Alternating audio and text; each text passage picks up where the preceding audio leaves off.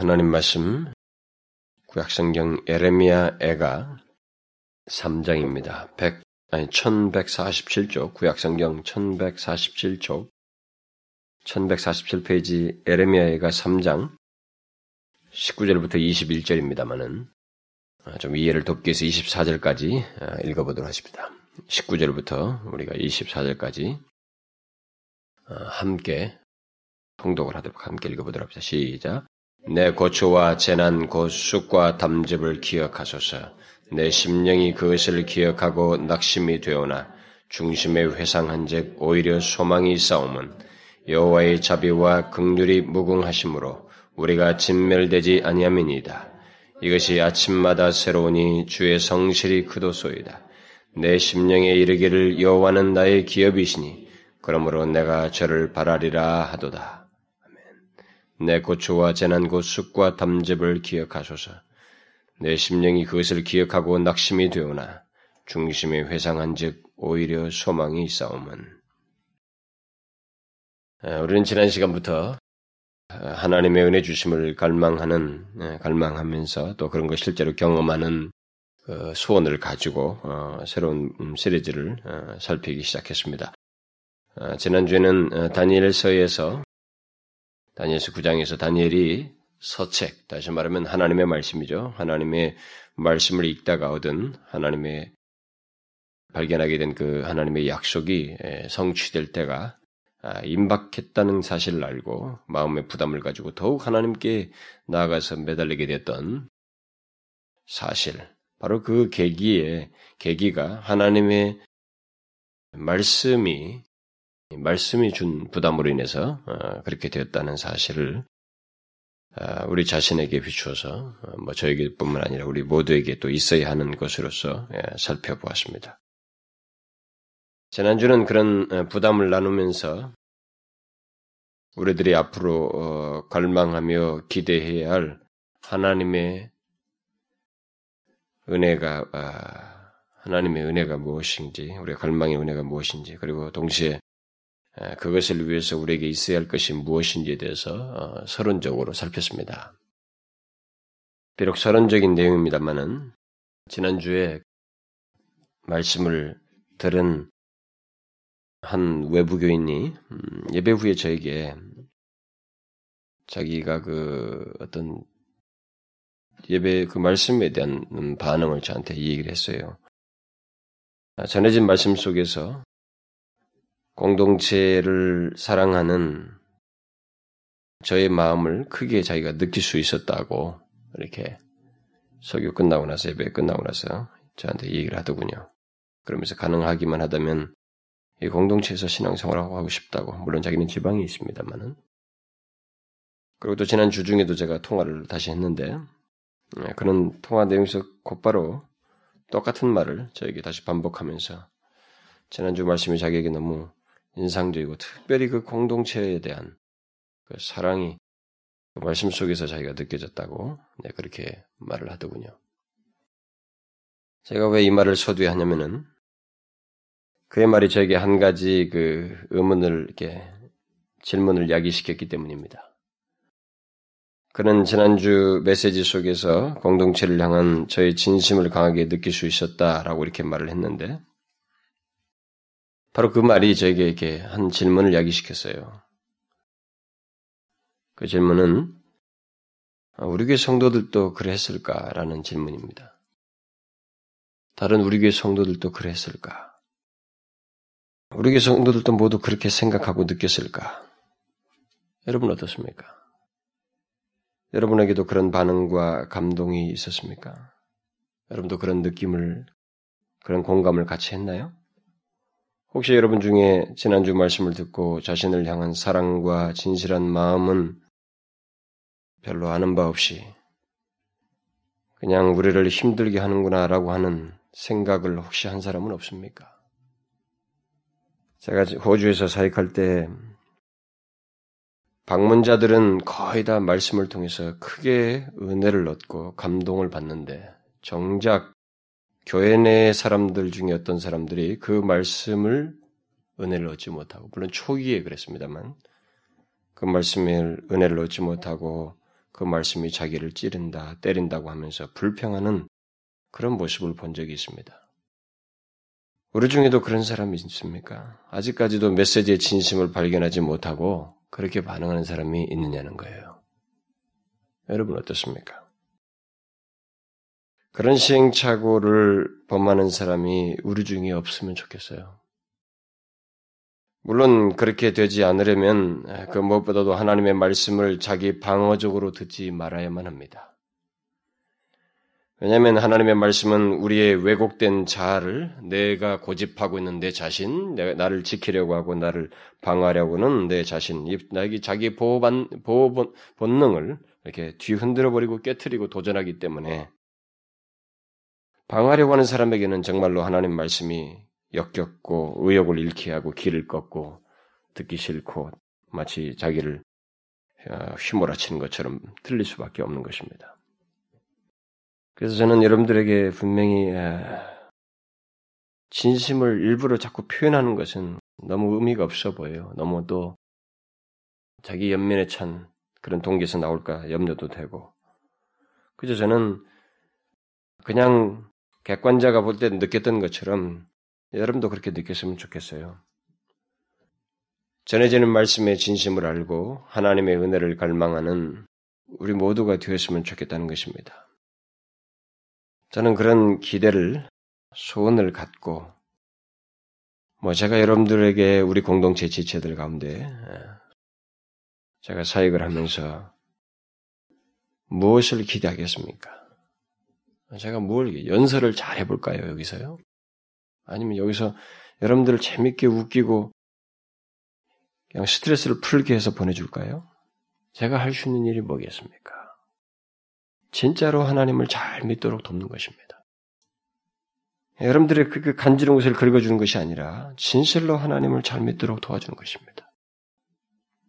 그렇다면 말씀의 진심을 파악해야 되고 그 진심을 파악했을 때는 자기 또한 진심으로 반응하는 일이 있어야 할 것입니다. 저는 그랬으면 좋겠어요. 저는 이 앞이 시리즈 중에서 차근차근히 나갈 것입니다.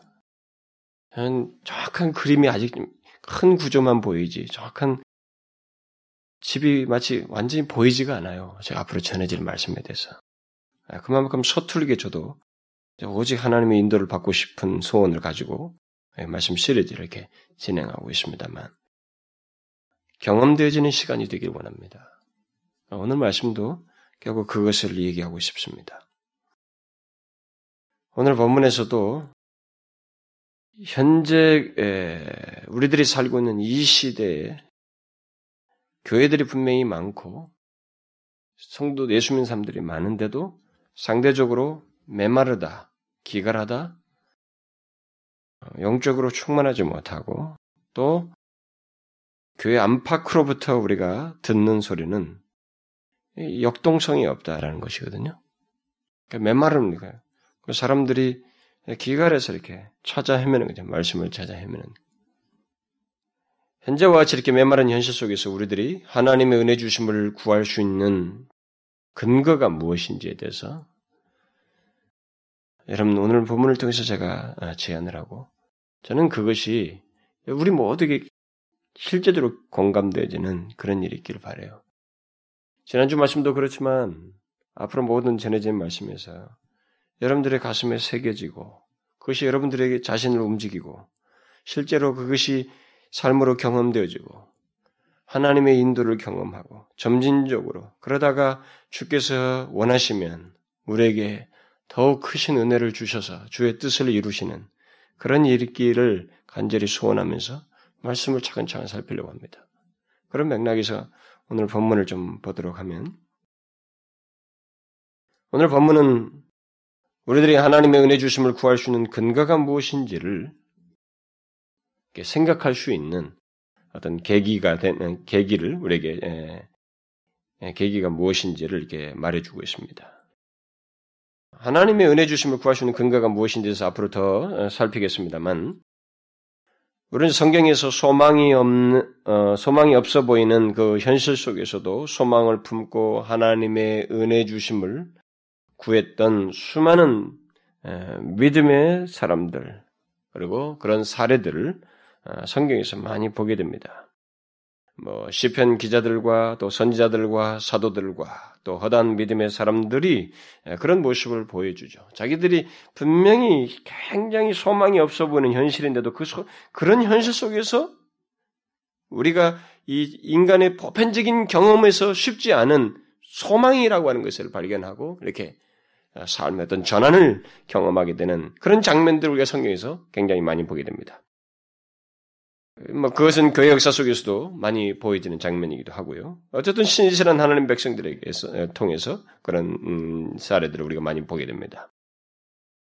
어, 우리는 그런 사례, 대표적인 한 사례를 오늘 본문에서 보게 되는데, 그 누구보다도 그 희망이 안 보이는 현실, 그 고통스러운 현실을 경험하고 있는 이 예레미야가 그런 현실 속에서 소망을 갖게 되는 한 장면의 모습을 이렇게 묘사해 주고 있습니다.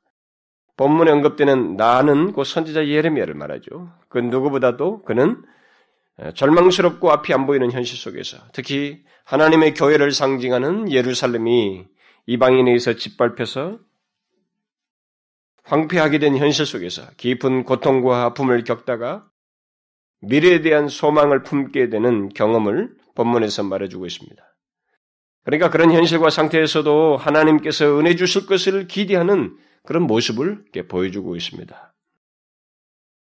먼저 본문 19절에서 이 예레미야는 자기 몸 안에 쑥과 담즙, 곧 독액이 생길 정도로 자기를 포함한 하나님의 교회, 곧 하나님의 백성의 처지를 막 생각하고 있습니다. 그리고 그렇게 생각함으로써 자기 몸이 그렇게 상하게 되었다고 하는 것을 말해주고 있습니다. 더욱이 그는 고초에 대한 기억으로 인해서 낙심하는 경험까지 하게 되었다고 본문에서 말해주고 있습니다. 우리는 여기서 하나님의 신실한 선지자조차도 불행에 대한 지나친 생각으로 인해서 낙심에게 낙심까지 이르게 된 이런 장면을 보게 됩니다. 이런 면에서 어떤 면에서 일면 위로가 되는 어, 내용이기도 합니다. 우리들 같은 우리에게 있어서. 그러나 물론 그는 이제 그 그 자리에 계속 있지는 않죠. 여기서 계속 뭐 다른 사람들처럼 우리 보편적인 사람들처럼 계속 낙심 가운데 빠져 있지는 않습니다. 그렇다고 그가 그의 개인적인 문제로 인해서 자기 욕심을 채우는 문제로 인해서 자기에게 잘못으로 인해 생겨난 문제로 뭐 이런 것들로 인해서 그런 상태에 빠진 것은 또 아닙니다. 그는 자기와 자기 백성 또는 하나님의 교회가 경험하고 처한 부정적인 내용들을 기억하고 생각함으로써 절망에 빠지고 낙심하게 되었다고 하는 사실을 말해주고 있습니다. 그러나 중요한 것은 그가 거기서 멈추지 않았다고 하는 사실입니다. 그는 자신이 경험하고 있는 절망감과 낙심에 마냥 머무르지 않고 이렇게 극적인 전환으로 나아갑니다. 그는 절망과 낙심이라는 깊은 수렁에서 정반대 방향으로 튀어오르는 어떤 장면을 전환을 오늘 본문에서 경험하고 있는 것을 이렇게 묘사해 주고 있습니다. 바로 그것을 본문 20절과 21절에서 묘사를 하고 있는데 내 심령이 그것을 기억하고 낙심이 되오나 중심에 회상한즉 오히려 소망이 싸움은 예레미야의 이 같은 고백은 굉장히 많은 내용, 곧 그에게 어떤 일련의 경험들이 있었는지를 시사해주고 있습니다. 이것은 묘사는 이렇지만 뭔가 안에서 일이 자기 안에서 뭔가 일이 있어서 생, 어, 묘사된 표현이기 때문에 뭔가 그 안에 있었어요. 어, 이런 묘사를 하게 된 내용이 있었던 것입니다. 여러분 한번 상상을 해보십시다. 깊은 절망과 낙심 상태에서 어떤 사람이 소망을 품게 됐다고 한번 생각해 보십시오. 예? 막 죽고 싶어요. 너무 불행해. 불행스러운 경험을 자기가 하고 있습니다. 그런 가운데서 소망을 품게 되세요. 그러니까 그, 그런 상황인데 그 자리에서 전혀 매치가 안 되는 소망을 이 사람이 품게 됐다 이 말이에요. 이게 어떻게 가능하겠습니까? 인간의 경험 세계 속에서 이게 어떻게 가능하겠어요? 이런 것이 저절로 있을 수 있을까요? 여러분 자동적으로 있을 수 있겠습니까? 무엇인가 실제적으로 그 사람 안에 일이 있지 않는 한은 결코 생기지 않는 문제입니다. 우리 일반적인 경험을 보게 되면 불행에 빠져 있을 때 그 불행 속에서 사람들이 일반적으로 하는 것이 뭡니까? 자신이 처한 불행에 대한 생각을 계속 되뇌임으로써 깊은 좌절과 절망과 낙심에 빠지게 됩니다.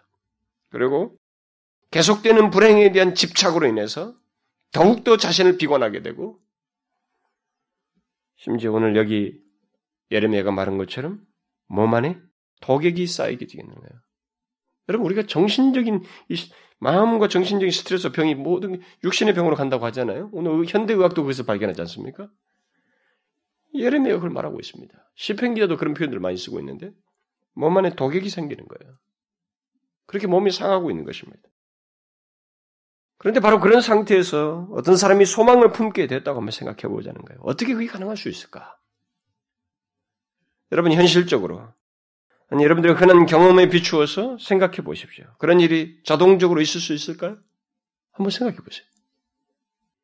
일시적으로 그런 불행스러운 것을 잊거나 기분 전환을 함으로써 잠깐 망각할 수 있을지 모르지만 정반대의 소망, 다시 말하면 자신이 처한 현실이나 상태와 정반대의 상황을 이렇게 기대하면서 나아가는 대단히 긍정적인 것으로 극적인 전환을 가, 갖게 되는 이 경험을 할 수 없다는 거죠. 일반적인 우리의 경험 속에서는.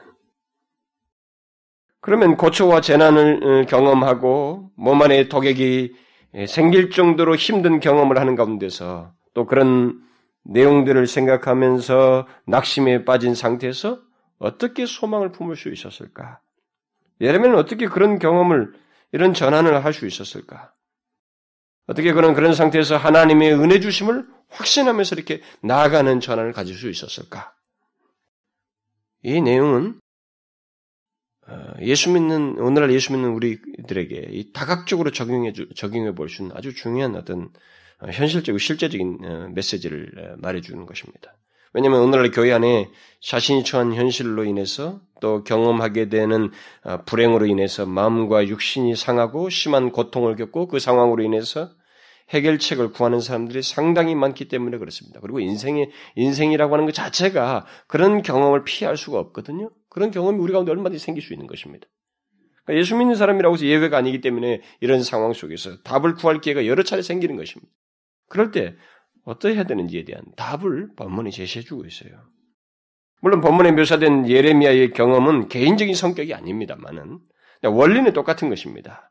한 개인이 느끼고 경험적으로 어, 경험하는 어떤 불행과 그 속에서 고통과 낙심에 빠졌을 때 벗어날 수 있는 길이 무엇인가에 대한 하나의 원리를 우리에게 본문은 제시해주고 있습니다. 오늘 저는 그런 개인적인 차원에서 본문을 어, 설명하려고 접근하려고 하는 것은 아닙니다만은 우리 중에 그런 필요를 가진 사람들에게는 이중적으로 생각해 볼 수 있는 것입니다. 어쨌든 이 시간에 중요한 것은 본문에 언급된 고초, 재난, 쑥, 담즙, 낙심이라는 말들이 시사하듯이 하나님의 은혜와 축복을 볼 수 없고 소망도 없어 보이는 현실 속에서 또 그런 내용이 시사하는 절망스러운 경험을 하는 가운데서 어떻게 소망을 품고 하나님의 은혜 주심을 확신할 수 있었을까 하는 거예요. 여러분 무엇이 예레미야의 소망의 근거요 하나님의 은혜 주심을 기대하는 근거가 되었다고 생각합니까? 뭐예요? 바로 하나님의 성품입니다. 22절 이하에서 예레미야는 여호와의 자비, 여호와의 극률, 주의 성실을 언급하고 있습니다. 결국 이, 얘기는 제가 다음 주에 살피겠습니다만은 결국 예레미야는 낙심되는 현실과 경험 속에서 자신을 비롯해서 이스라엘 백성들이 알고 경험했던 하나님의 성품을 회고하였습니다. 오늘 우리가 생각하고 경험해야 하는, 경험해야 할 한 가지 중요한 사실이 있다면 바로 이것입니다. 낙심되는 상태에서 오히려 소망을 품게 된 첫 걸음, 또는 그 첫 계기가 무엇이었는가라는 거예요. 제가 여러분들에게 이 메시지를 전하면서 계속 집착하고 있는 것은 지식이 아니고 지식을 넘어선 경험입니다. 이 메시지를 듣는 것이 아니고 듣고 경험하는 거예요. 그렇기 때문에 여러분들이 그런 맥락에서 잘 들으셔야 됩니다. 첫 걸음이 무엇이었느냐는 거예요. 무엇이었습니까? 계속 자신의 현실을 비관하면서 불평하고 원망하는 것이었어요? 또 이 사람 저 사람 만나면서 푸념을 떠는 것이었습니까? 또 적극적인 면에서 긍정적인 차원에서 신앙적인 차원에서 우리가 일반적으로 그런 상태에 있을 때 하나님께 기도하는 말은 기도하는 말을 마치 정답처럼 하게 되는데 또 찬송가를 부르면 된다라는 이런 말들을 하게 되는데 그렇게 하는 것이었습니까? 뭡니까, 여러분? 예레미야가 어떻게 하고 있습니까? 기도하고 찬송하는 곳을 즉각적으로 나가고 있습니까? 아닙니다. 그는 그렇게 하지 않았습니다. 곧바로 기도라는 행위로도 나가지 않았습니다. 한번 생각해 보십시오. 고초와 고통 속에서 절망과 낙심하는 상태에서 곧바로 기도라는 행위를 할 수 있을까요? 여러분 어떻게 생각합니까? 예, 할 수 있을 거예요. 할 수는 있습니다. 그러나 그것이 그 상태에서 우리가 하게 되는 어떤 최초의 길은 아닐 것입니다. 그, 그런 절망스러운 상태에서 우리가 바로 기도라는 걸 하지만은 그것에 앞서서 뭔가 있어요. 그것을 지금 제가 얘기하자는 것입니다. 그게 뭡니까? 예레미야는 곧바로 그렇게 하지 않았습니다. 불행과 그것으로 인한 절망과 낙심 상태에서 벗어나기 위해서 기도하는 것보다도 먼저 있게 되는 어떤 일이 있다는 사실을 우리에게 말해주고 있습니다. 그게 뭐예요? 회상하고 있습니다. 회상. 기억하고 생각하는 것입니다. 정확히 말해서 우리의 기도를 들으시는 하나님, 기도의 대상이신 하나님을 기억하고 생각하는 거예요. 하나님께서 나를 불쌍히 여기실 것이라고 하는 믿음의 생각을 하는 것입니다.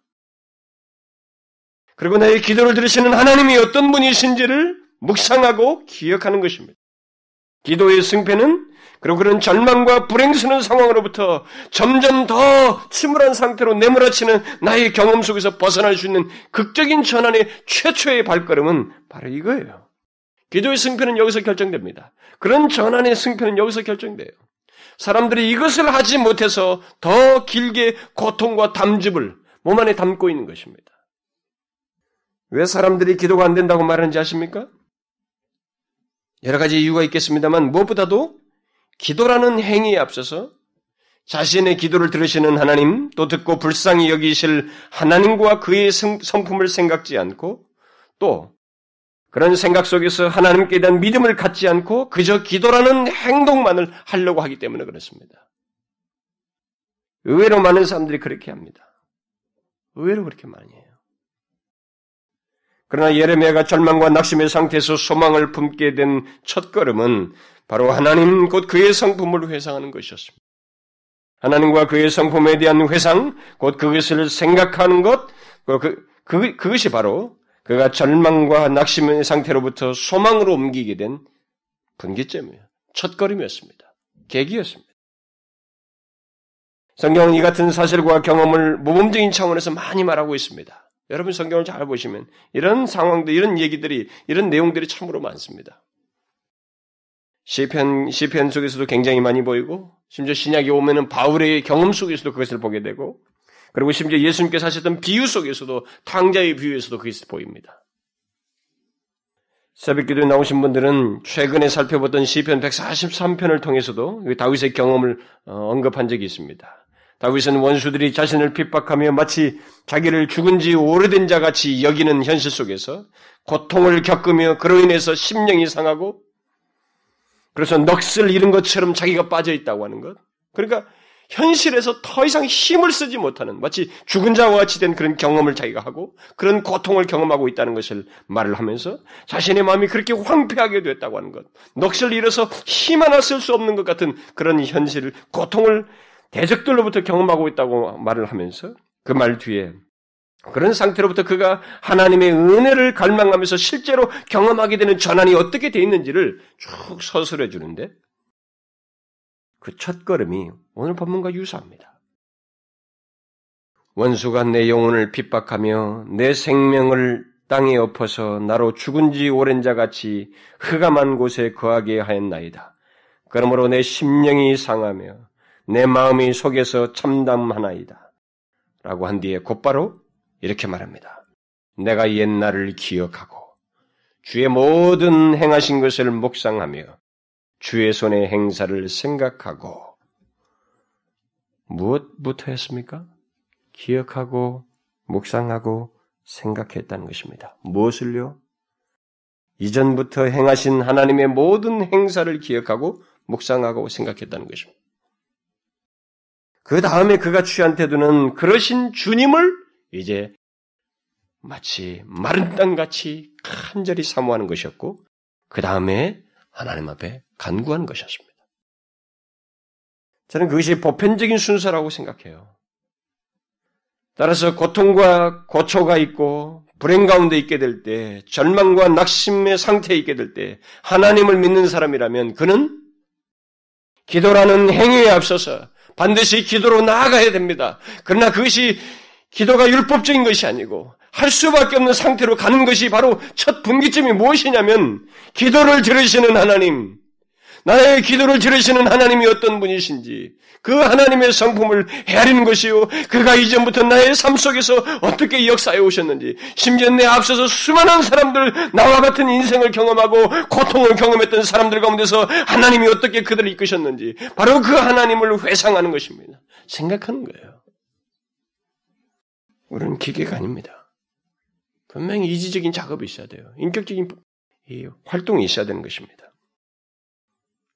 누구든지 불행과 낙심되는 상태에서 이런 첫걸음을, 첫걸음을 내디디기만 한다면 그는 일단 더 깊은 절망에 빠지지 않을 것입니다. 그런 극단적인 생각과 더 깊은 어두움으로 빠져들어가지 않을 거예요. 오히려 그는 거기서 소망을 품게 될 것입니다. 소망이 보여요. 소망이 보인다. 가능하다. 지금은 이러지만은 모든 것이 변화될 것이고 상황이 달라질 것이고 하나님께서 반대로 이끌 것이고 그가 모든 상황을 역전시킬 것이라고 하는 이 놀라운 소망으로 이게 각본이 아니라 실제적으로 자기 심령 안에서 변화가 일어나는 것을 경험하게 될 것입니다. 이건 한두 사람의 경험이 아니거든요. 역사 속에서 하나님이 수많은 사람들의 인격과 삶 속에서 역사의 현장 속에서 사람들을 만나고 다루시면서 모든 사람들이 경험하고 고백한 내용입니다. 그러니까 하나님의 실제적인 역사라 이 말이에요. 하나님의 은혜로우심은 하나님의 은혜로우심을 제가 갈망하자고 하면서 이 시리즈의 지난 시간부터 하나님의 은혜로우심을 은혜 주심을 갈망하자고 하면서 제가 왜 이 같은 말씀을 이 시리즈 서두에서 하는 줄 아십니까? 오늘 같은 말씀을 먼저 이 서두에서 전체 시리즈의 서두에서 말하는지 아세요?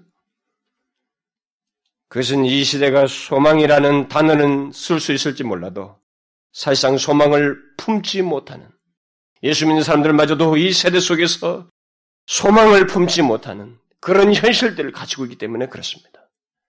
여러분 사역자들 속에도 깊은 패배의식이 있어요.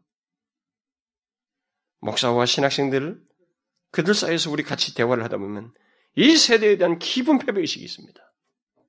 해본들 소용없다는 거예요. 심지어 교회 직분자들 속에서 보면은 그들의 그런 얘기를 합니다. 낙심케 하는 어떤 현실들을 목도하고 있는 것입니다. 이 세대와 이 민족, 그다음에 심지어 하나님의 백성들이라고 하는 교회 안에서까지, 그리고 우리들의 이 공동체들이 공동체라고 하나님 백성들의 공동체 안에서조차도 그런 소망을 품지 못하는 그런 일이 있는 거예요. 그리고 그런 상태에서 점점 더 부정적인 얘기가 우리를 대리 축적되고 있다는, 있다는 나머지 자꾸 더 비관적으로 가는 거예요. 더 현실을 갖다 비관적으로 자꾸 보는 것입니다.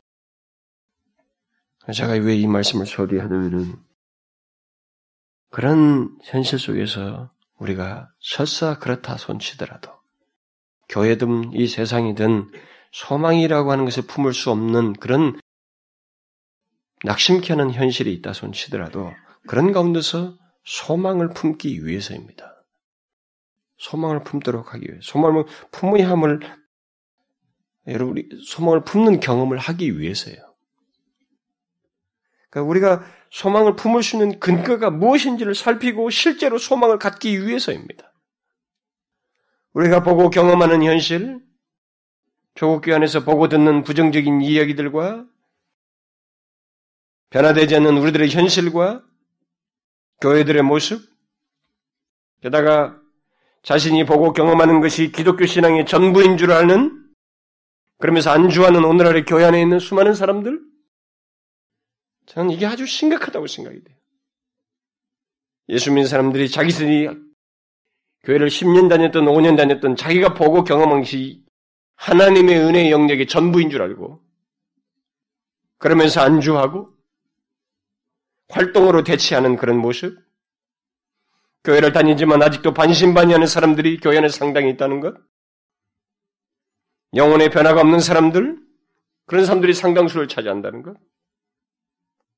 그런 것을 보는 것은 분명 의욕을 상실케 하고 낙심케 하고 적당히 하나님을 섬, 섬기려고 하는 적당주의를 부추기고 심지어는 무엇을 해본들 소용이 없다는 깊은 패배의식까지 낳게 하고 있습니다. 그래서 그런 얘기들을 서로들 많이 얘기해요. 사역자들은 예민한 부분, 그것이 자기들에게 예민한 부분이기 때문에 그런 얘기를 상담 많이 합니다. 사실 사역을 해보면 알거든요. 사역을 해보면, 이 사역을 밖에서 보면 멋지다, 뭐 이렇게 생각할지 모르지만, 막상 사람들이 진짜로 하나님의 역사가 일어나고 영혼들이 변화되는 문제를 씨름하면서 예민하게 보면서 사역하는 목사의 심정에서 보게 되면 이것은 굉장히 예민한 부분이에요. 그게 반응이 없고 변화가 없고 여전히 계속되는 모습이 보일 때는 그것은 의욕을 꺾는 것입니다.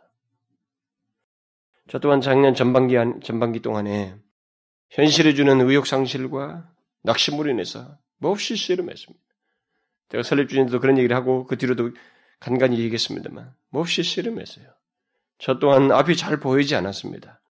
조국 교회는 조금도 달라지지 않 고 있었고, 않고 있는 것으로 보이고, 그저 들려오는 소리는 어떤 목회자들의 성공담, 그런 얘기가 주류를 이루고, 하나님의 진실한 역사와 교회의 대, 교회 안의 대각성이라든가, 회심의 역사라든가, 성, 성도들의 진실한 변화가 있다고 하는 이런 얘기들이 주류를 이루는 게 아니고, 그래서 사람들이 많아진 것으로 교회의 모든 것이 다 되는 거냐? 하는 얘기로 오늘의 대부분이 시장되고 있는 것을 듣고 들어왔어요. 그런데도 교회들의 그 보편적이고 대중적인 소리는 그런 상황 속에서 수적인 성공이라는 기준을 가지고 모든 것을 판단함으로써 수적으로 성공한 사람들의 목소리에 목소리와 그들의 가르침이 마치 이 시대의 답인 것처럼 또 능력 있는 목소리처럼 여겨지는 것을 제가 한국에 돌아와서 지난 4년 동안에 계속 경험했습니다. 그걸 강하게 느끼고, 느끼고 왔습니다. 그런 현실 속에서 저는 시간이 갈수록 자꾸 제 자신이 이 시대 앞에서 너무 작게만 여겨졌고, 한때는 조국교를 향한 마음도 제 마음에서 사라지는 듯 했고, 그저 내가 목회하는 이곳에서나 잘해야지 하고 하는 이런 그런 말로서 이 모든 것을 위로하고자 하는 그런 상태까지 제가 이르게 됐었어요. 그러나 그것은 답이, 답이 되지 못했습니다. 또 답일 수가 없죠.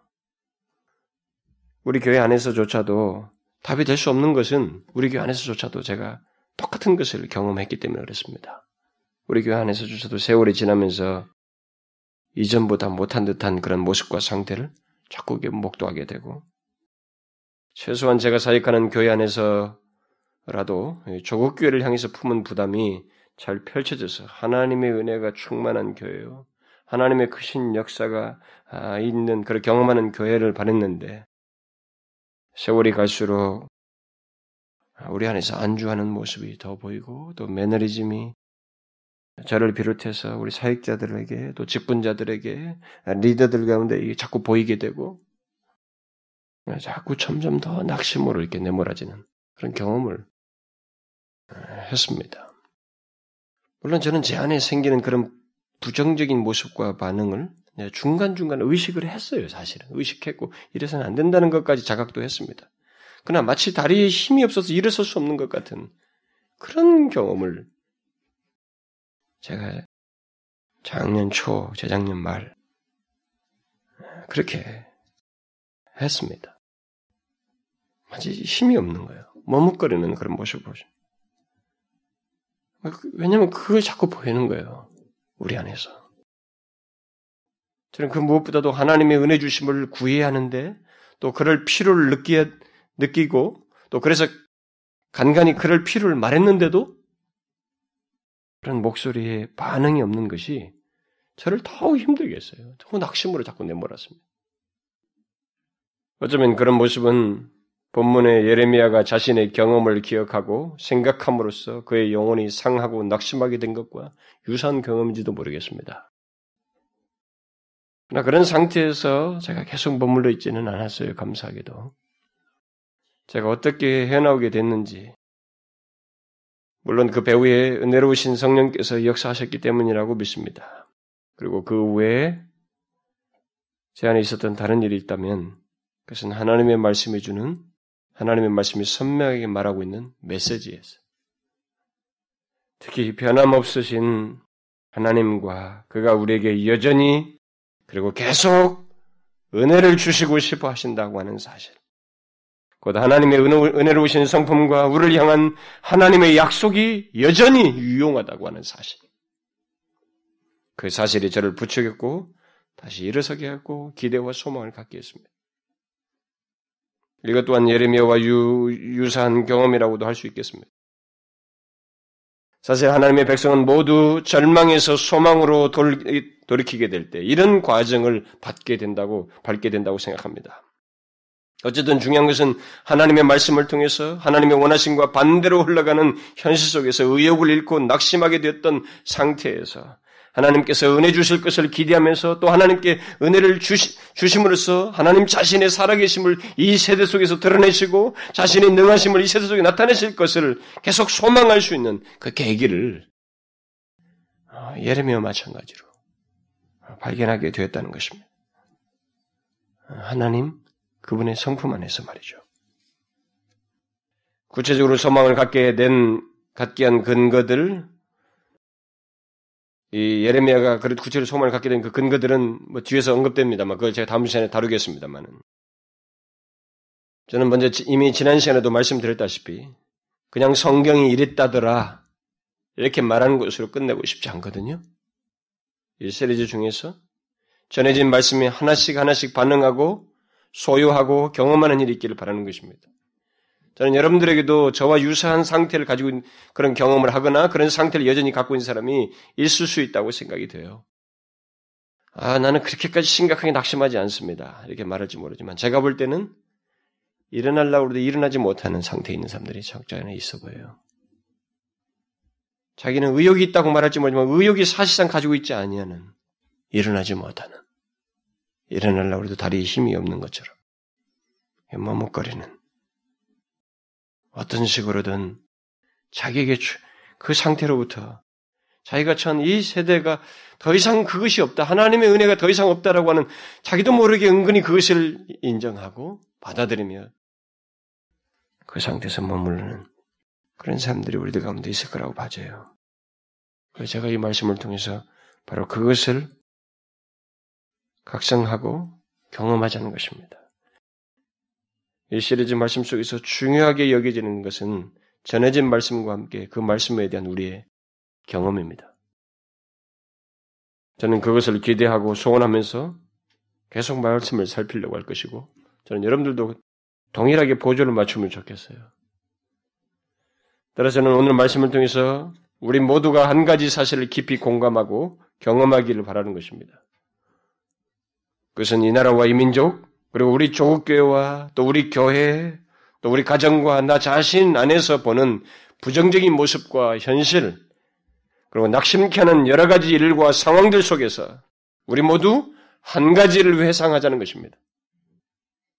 그것은 우리의 부정적인 현실이나 상황과 경험들, 문제거리들 속에서도 예나 지금이나 하나님 백성들에 대해서 신실하신 하나님, 우리에게 은혜를 주시고 싶어 하시는 하나님의 진실한 마음이 있다는 것. 영원히부터 우리를 선택하셨을 때부터 하나님은 우리를 향해서 긍휼을 일관하고 싶어 하신다는 것. 예수 그리스도 안에서 영원히 사랑하기로 마음먹으시고 그것을 끝까지 지속하고 싶어 한다는 것. 그것도 모자라서 우리에게 그것을 지키겠다고 약속하시고 언약하신 것이 분명히 현재까지 우리에게도 유용하다고 하는 것. 그것을 생각하자는 것입니다. 한 번 생각하고 마는 것이 아니라 계속 생각하자는 거예요. 그 상황에서. 그게 전환이에요. 여기 회상하다의 시제가 시사하는 것은 계속 생각한다는 것입니다. 여러분 낙심케 하는 것이 있을수록 하나님의 자녀된 우리들에게 아들을 죽게, 죽게 하시면서까지 사랑하시고 그의 백성들에게 신실하신 하나님을 더욱더 계속적으로 생각하라는 거죠. 생각해야 된다는 것입니다. 소망이 안 보인다고 하는 이 시대 속에서 아니 현재라고 하는 우리의 이 경험 속에서 지금 우리 모두 그렇게 하자는 것입니다. 제가 본문을 통해서 여러분들에게 오늘 권하고 요구하는, 요구하고 싶은 것은 바로 그것입니다. 우리의 하나님, 그분의 신실하심을 생각하자는 것입니다. 바로 우리 교회를 보면서 우리를 향해서 은혜를 주시고 싶어 하는 하나님을 생각하자는 거예요. 우리 교회를 생각할 때마다 우리를 향해서 기꺼이 교회를 교회답게 하고 싶어 하시는 하나님의 의중과 그분의 선하심과 그분의 진실하심을 생각하자는 것입니다. 생각하자는 거예요. 또 조국 교회를 보면서 이 땅에 교회를 두신 하나님의 뜻이 무엇인지, 교회를 자기의 몸처럼 여기시며 그 교회를 바로 세워서 이 세대를 깨우시고 하시고 그러기 위해서 원하시면 얼마든지 능력을 부으시며 능하게 하시고 싶어하는 하나님의 마음과 그 성품을 생각하자는 것입니다.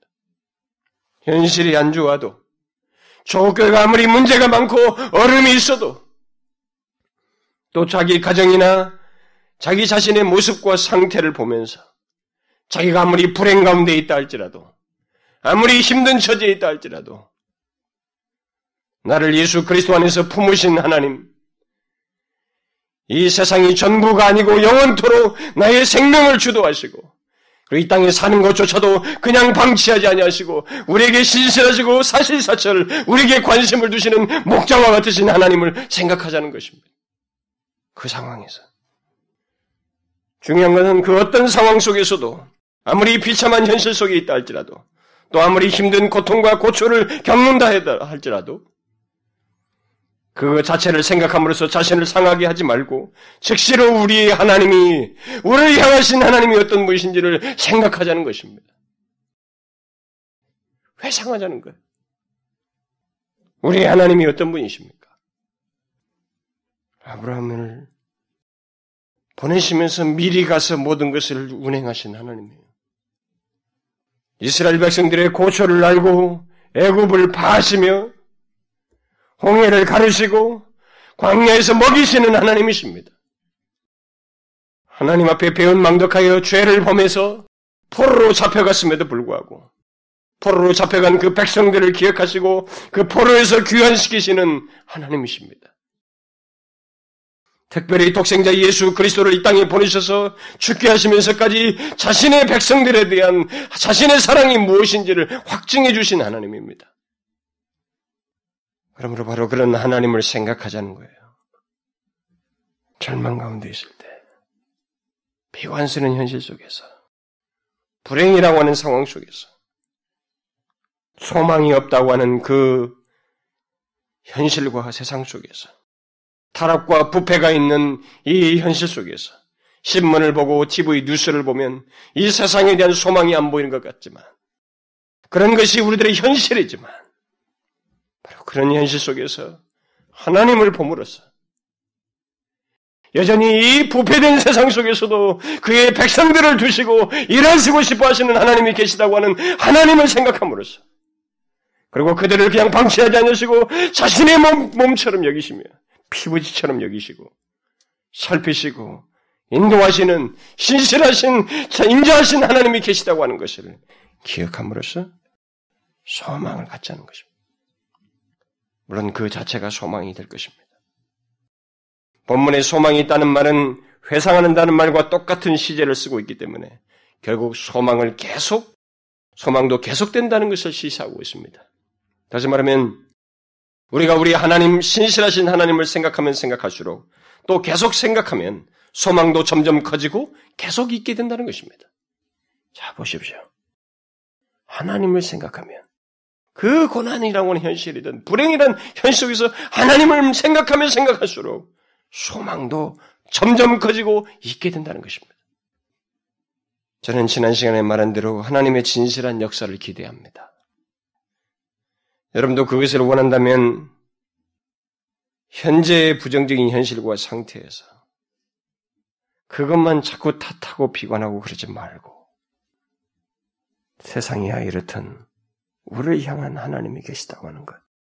우리의 하나님, 우리를 향해 한결같으신 하나님, 알파와 오메가가 되셔서 한번 우리를 구원하여 역사를 시작하셨으면 그것을 반드시 이루시는 하나님, 그런 신실하신 하나님이 계시다고 하는 것을 생각하자는 것입니다. 그러면 우리에게 소망이 생길 거예요. 생기지 않을 수가 없죠. 그리고 그 소망은 이루어질 소망입니다. 먼저 이것을 우리 안에서 경험하길 원해요. 허풍스럽게 뭔가 가시인 것에 앞서서 우리 안에 진실한 역사가 하나씩 하나씩 있어야 됩니다. 제가 계속 요구한다고 하잖아요. 말씀을 통해서. 요구할 겁니다. 경험하셔야 돼요. 여러분들이 제가 지금부터 하나씩 하나씩 요구하는 것에 대해서 성경 말씀대로 펼쳐지는 것에 대해서 경험을 하지 못하면 하나님께서 실제로 우리에게 은혜를 주셔도 경험하지 못할 거예요. 이해하지 못할 겁니다. 이것부터 하자는 거예요. 하나님을 보자는 것입니다. 현재의 상황에서 하나님을 보자는 것입니다. 우리 하나님이 어떤 분이신가? 생각하자는 것입니다. 여러분 아시겠어요? 좋습니다. 우리 주변에 들려오는 얘기보다도 결론은 하나님을 그런 상황 속에서 하나님, 우리를 향하신 하나님과 그의 성품을 생각하자는 것입니다. 아시겠습니까, 여러분? 실제로 여러분들이 모두 그러길 바랍니다. 그렇게 함으로써 자신 안에서 소망이 아, 맞아요. 소망이 보입니다. 라고 하는 경험을 하자는 거예요. 예레미야가 그렇게 경험했지 않습니까? 저도 마찬가지예요. 도저히 못할 것 같았습니다. 소망이 여러분들 가운데서 실제로 있게 되는 그런 경험을 하자는 것입니다. 그것은 가짜고 해서 되는 것이 아니거든요. 여러분들이 현실 속에서 하나님을 생각하면 하나님을 묵상하고 하나님의 성품을 기억하고 회상함으로써 생길 것입니다. 개인적인 경험이든 가정 경험이든 이 세대를 놓고 보든 교회를 놓고 보든 무엇을 놓고 보든 그렇게 할게 될 때 그때 전환의 소망을 갖게 되는 전환을 경험할 거라는 것입니다. 아시겠죠? 기도하겠습니다. 하나님 아버지, 하나님 아버지요. 우리가 이 세상을 보며 내가 처하는 불행과 고초를 겪으며 우리는 거기에서 모든 것을 불행 자체를 생각함으로써 모든 것을 비관하고 절망하고 좌절하고 또 생각에 생각에 꼴을 물어서 더 비참한 생각으로 내몰아치고 그리고 이 현실과 이 세상에 대해서 소망이 없다는 결론을 쉽게 내리고 조금도 믿음의 태도를 보이지 않는 어리석은 자리에 우리가 머물러 있지 않기, 머물기를 원치 않습니다. 더 이상 머물르지 않게 하여 주옵소서. 일어서게 하여 주옵소서. 그러기 위해서 우리가 처한 상황이 어떻든 간에 우리를 향한 하나님이 계시다고 하는 것. 그리고 그가 우리에게 일방적으로 요구하고 명하시고 그저 독재적인 분이 아니라 우리에게 한없이 인자하신 그 인자심이 영원한 그런 하나님이시란 것을 기억하고 우리가 이 세대 속에서 하나님으로 말미암은 은혜의 역사가 있을 수 있음을 바라보며 소망을 품는 저희들 되게 하여 주옵소서.